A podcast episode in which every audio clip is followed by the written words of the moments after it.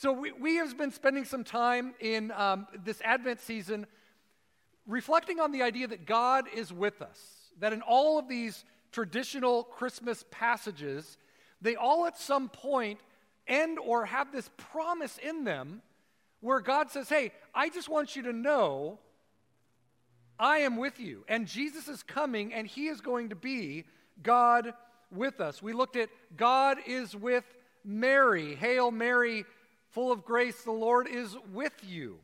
The nobody girl in the nowhere town who was under all kinds of pressure with no power, God wanted her to know, I am with you. We looked at Joseph. Joseph, the righteous man who was afraid. We noted that there's nothing more dangerous in our world today than the righteous person who is afraid. Um, they will do all kinds of things, but Joseph trying to do the right thing, but called to play a part in the birth of Jesus, our Emmanuel, God with us. And he's reminded of that. And last week we looked at the crazy grandmas. The crazy grandmas in the, in the genealogy in Matthew. The four women who Matthew is sure to name in the genealogy Tamar and Rahab and Ruth and Bathsheba. Even though they were women surrounded by scandal, God wants us to know that there's nothing we have done and nothing that has been done to us that disqualifies us from the salvation that he is meant to bring. And Matthew goes out of his way to make sure that we know that there is no scandal, there is no failure that disqualifies you from the truth that God is with you and God has come near to you. And so this morning at Christmas Eve, Christmas Eve, I love Christmas Eve. It's always been such a day of anticipation, even as a kid. Anybody else like Christmas Eve? It was always like you woke up on Christmas Eve, you're like, when do we get to go over to whoever's house? It, for us, it was Uncle Lynn. Like, when are we going to go over? And when are we going to open up some presents? And is there something for me uh, just as a, as a kid? And I think that, that idea of Christmas Eve continues to stay with me even today. There's such a great anticipation and excitement about us. And for most of us, today is the day where we begin our family gatherings. Can I get an amen or maybe a groan? I don't know. I mean, I don't know what your family's like. Like some of you guys are like, I'm crossing my fingers that everything goes well. Like you don't know how everybody's family is, but there's always a sense of anticipation of that day, right? And so the beginning of our family Christmas gatherings is today. And so what I want to do is just look at the passage that we have here in the Gospel of Luke and just orient ourselves toward Jesus as we enter into really the heart of our Christmas season where we begin to celebrate with family and friends. So if you have your Bible, let's open up to Luke chapter 2 and let's take a look at what God has for us today.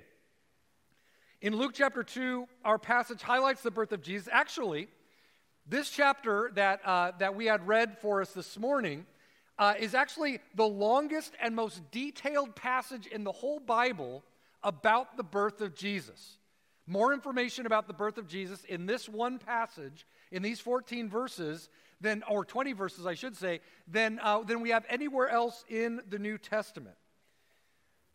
And it also highlights not only the birth of Jesus, but it highlights the sort of pressure that Jesus was born into. And Luke wants to make it clear that Jesus is born into this pressure. As we think about this idea of God with us, we're also recognizing that we are in a world that would just as soon have us give up on Jesus, or just as soon call someone else Lord or King, or someone else that had influence on us. And we recognize that not only are, are we under pressure, but this story, the birth of Jesus, happens under pressure.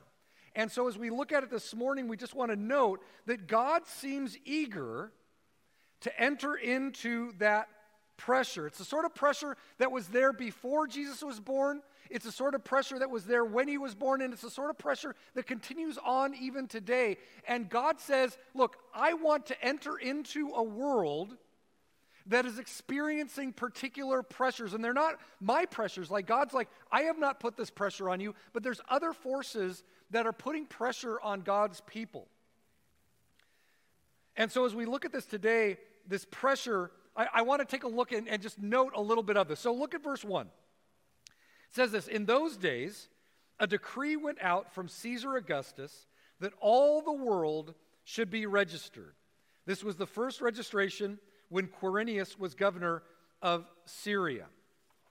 And now, these, if you're like me, okay, these verses are what we call flyover verses, right?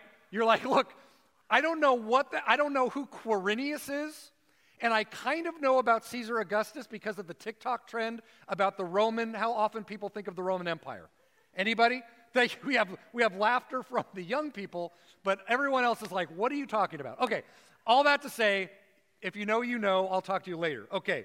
Uh, but this idea that these, these verses, you're like, why are these even in here? Like maybe this idea that um, perhaps um, Luke is, is using it to set the stage for the circumstance of Jesus' birth. Maybe historical proof text, like, yes, Jesus was born into the actual world where there's actual governors. Maybe there's this historical sense.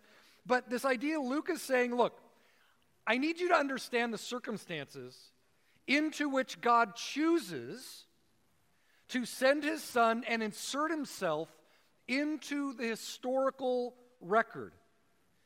I need you to know that the, this pressurized world that Jesus is born into and the conflict that is really to come, this is, a, this is foreshadowing. And so I just note a, few things about this. These, you're like, a whole sermon on flyover verses. This is just like you, Pastor Craig. Just hang with me. Okay. So it says that a, a, a decree went out from Caesar Augustus. I don't know if you guys know a lot about the Roman emperors, but um, Caesar Augustus, his actual name was, okay, Octavian. Octavian was his real name. Um, and he was the son of Julius Caesar. Anyone? Thank you very much. Okay, we're on, we're on track. Now, um, here's the thing about, uh, about Caesar Augustus the, the, the, the august one, the magnificent one, self named, humbly self named himself the magnificent one, Caesar the Magnificent. And he was the one before him, there was all kinds of wars over the region. See, after the, the Greek Empire fell, the Romans are starting to come in, but there's all these wars going on. It was under Caesar Augustus where the, he, he gathered such power around him that he, he gave what they called the Roman peace. And he was the one who stopped the wars. And so there is this Caesar Augustus was looked at and revered by other people, and actually not just revered, but feared. The Roman peace was because of fear that he might exercise his power. And after an age of wars and catastrophes, Augustus was the one who brought peace, the Roman peace. He was called, in the Greek world, he was called a soter, a savior. And he called himself kurios, which meant Lord. Now, does this sound familiar? Like, if you're Jewish and you're like, hey, there's this guy and he calls himself Savior and Lord, and he brings peace. And he's like, so all this to say that he calls himself, actually, what he calls himself in the Roman world, they actually called the Caesars the Son of God. So you have this man, Caesar Augustus, and there had always been this veneration of Roman leaders after their deaths, but Augustus was the only one to be revered, or the first one to be revered, while he was still alive. So you got to imagine here's this guy, he basically rules over the known world. He calls himself Lord, and he has other people call himself the Son of God, and he actually has a cult, a temple cult to himself. So Caesar Augustus, the magnificent one, the majestic, the venerable, the worthy of reverence, this is the world into which Luke is writing. What does he do? He commands, he sends a dogma, a decree. Everyone needs to go and register. And Natalie brought up a good point. He, he's counting all the people.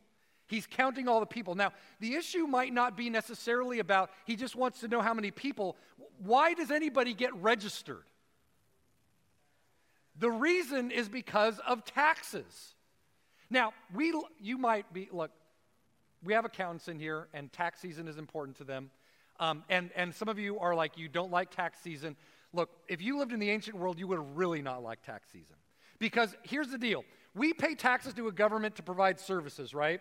Okay? And we, we go and we pay our taxes. But what we don't have to do when we go pay our taxes is we don't have to like bow our knee before the government.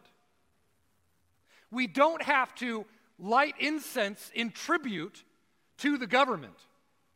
We don't have to worship or offer a sacrifice or a tribute to the government. We just we pay our fair share. That's the idea.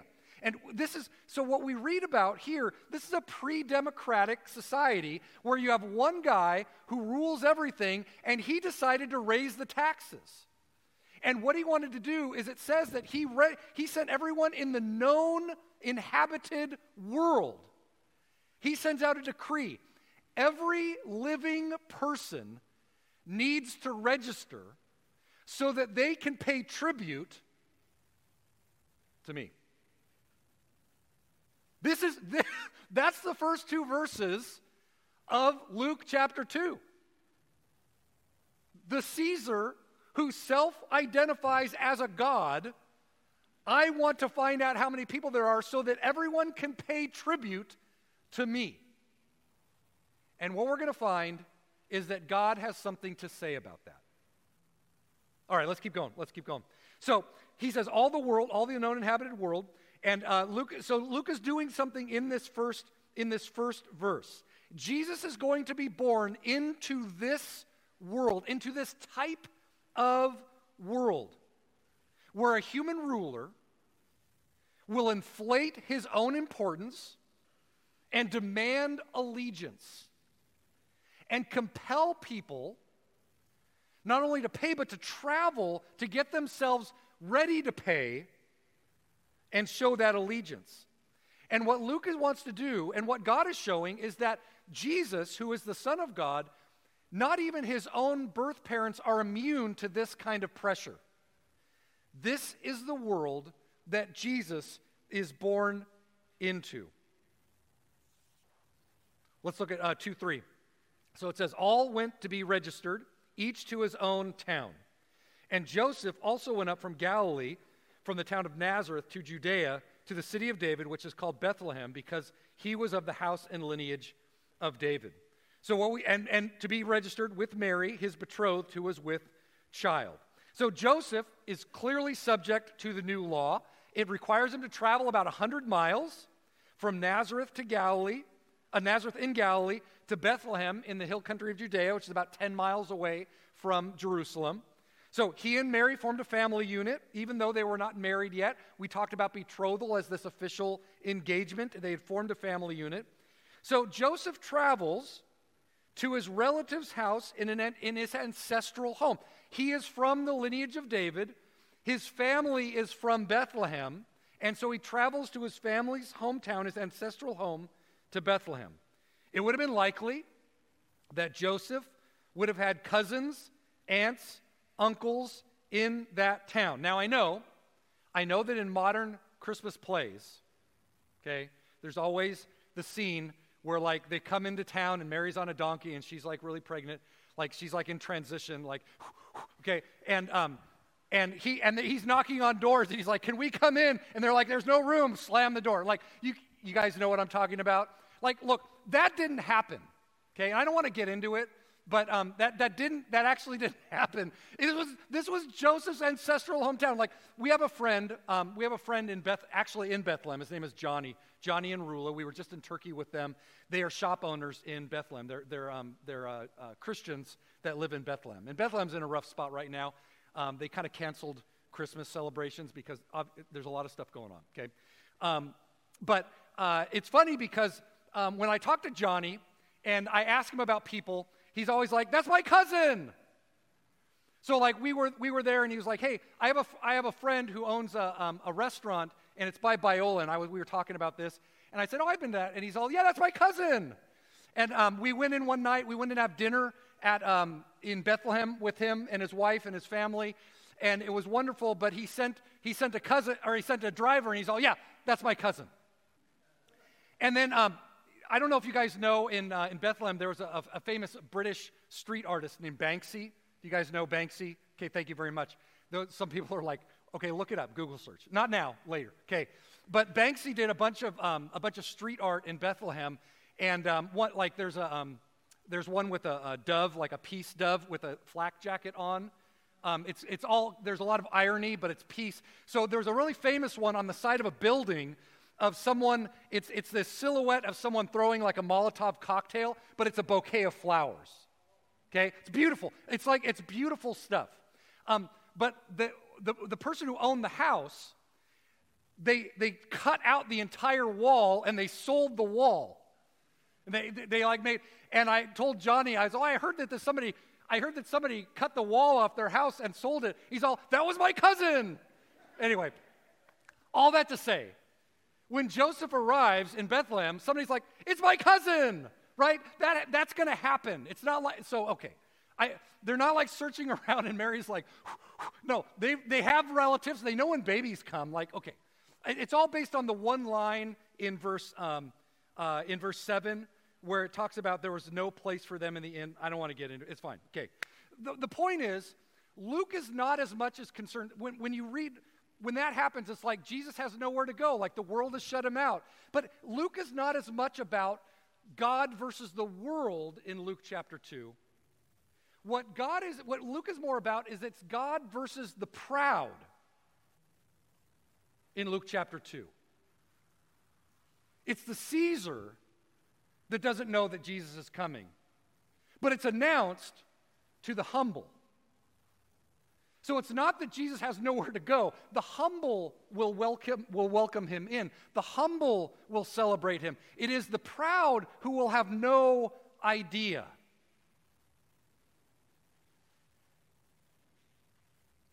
And who is more humble than the night watch shepherds? Look at verse 8. In the same region, there were shepherds out in the field keeping over their, wa- their flock by night. Why by night? Okay, so shepherds are not the highest rung on the social ladder. If you had any skills, you would be working as a craftsman, as an artisan, as a, a baker, you would make sandals, you would do something. But if you had really no marketable skills, you would watch sheep. Now, the people that this is talking about are not, not just, they're not even the people that watch the sheep during the day. Even the people during the day get a break and go to, to sleep at night. It's the B team shepherds at night. So the people that are out at watching the flocks at night, that's the B team shepherds. 2 9, an angel of the Lord appeared to them. And this is the interesting thing that you don't get much more humble than the B team shepherds. But God seems to want His glory and His message to engulf the B team shepherds. 2 9, an angel of the Lord appeared to them, and the glory of the Lord shone around them, and they were filled with fear. And the angel said to them, You worthless B team shepherds. No, he didn't say that. Okay. He didn't, I'm making that part up, everybody, okay? Just to show you, like, that's, this is not the way God rolls um, the angel said, Don't be afraid. Behold, I bring you good news of great joy that will be for all the people. This is not for the powerful. This is not for the influential.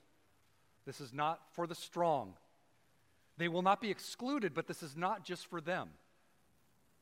This will be for all the people including the B team shepherds. For unto you is born in this day, the city of David, a Savior who is Christ the Lord. Do, do you hear that too? Savior, Lord. Caesar liked to call himself Savior and Lord, and here the angel is like, hey, and when when when victories of the Caesar, when the Caesar would win a big victory in battle, what they would do is they would, they would come back and someone would say, We bring you good news of the victory. And what is the angel saying? I'm bringing you good news. Christ the Lord is born a Savior to you. Look, Luke, Luke is not accidental when he starts the passage with a Caesar who claims to be Lord, the Son of God, who wants the entire known world to pay tribute to him. says, hey, bringing you good that will everybody, all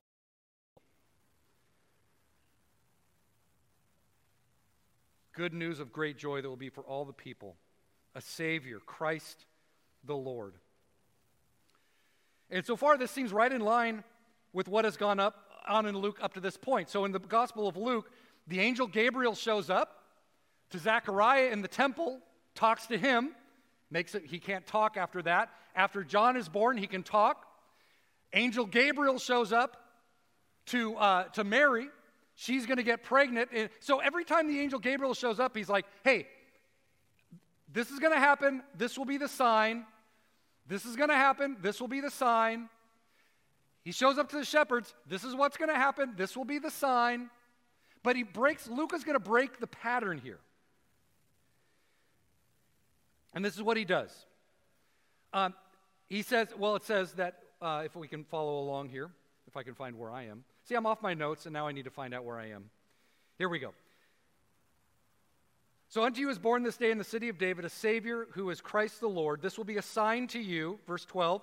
You'll find a baby wrapped in swaddling cloths lying in a manger. By the way, that word swaddling cloths, um, it's the same word when Jesus is killed on the cross.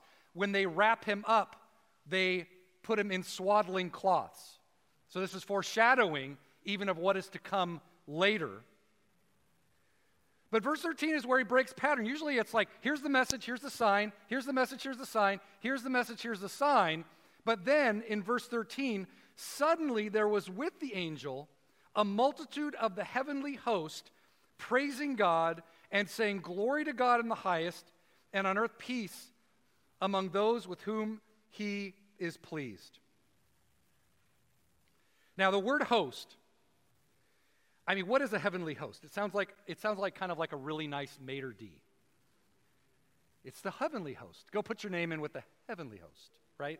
And it's a 45 minute wait. It's okay. It'll go fast. Okay, you get the idea. Like, what is the heavenly host? I'm just foreshadowing your Christmas dinner. Um, but the word host is the word um, stratia, which every other place in the New Testament is translated as army. And the, so the heavenly host, what, what appears is a multitude of the army of heaven. Like what shows up here is not just a bunch of angels, what shows up is an army. The army of heaven comes down. And this is an important point, an important um, break in light of how the passage starts. Caesar, the one who has consolidated power, stopped all war because people were afraid of him, the one who calls himself worthy of reverence, who calls himself Son of God, who calls himself Lord, who is commanding all the people of the inhabited world to be counted so that he can receive tribute from them. God says, Hey, what I'm going to do is I have something to say about that. And I'm going to send an army down to make sure, I'm, well, what they're going to do is they're going to sing. Because the time has not yet come for them to fight.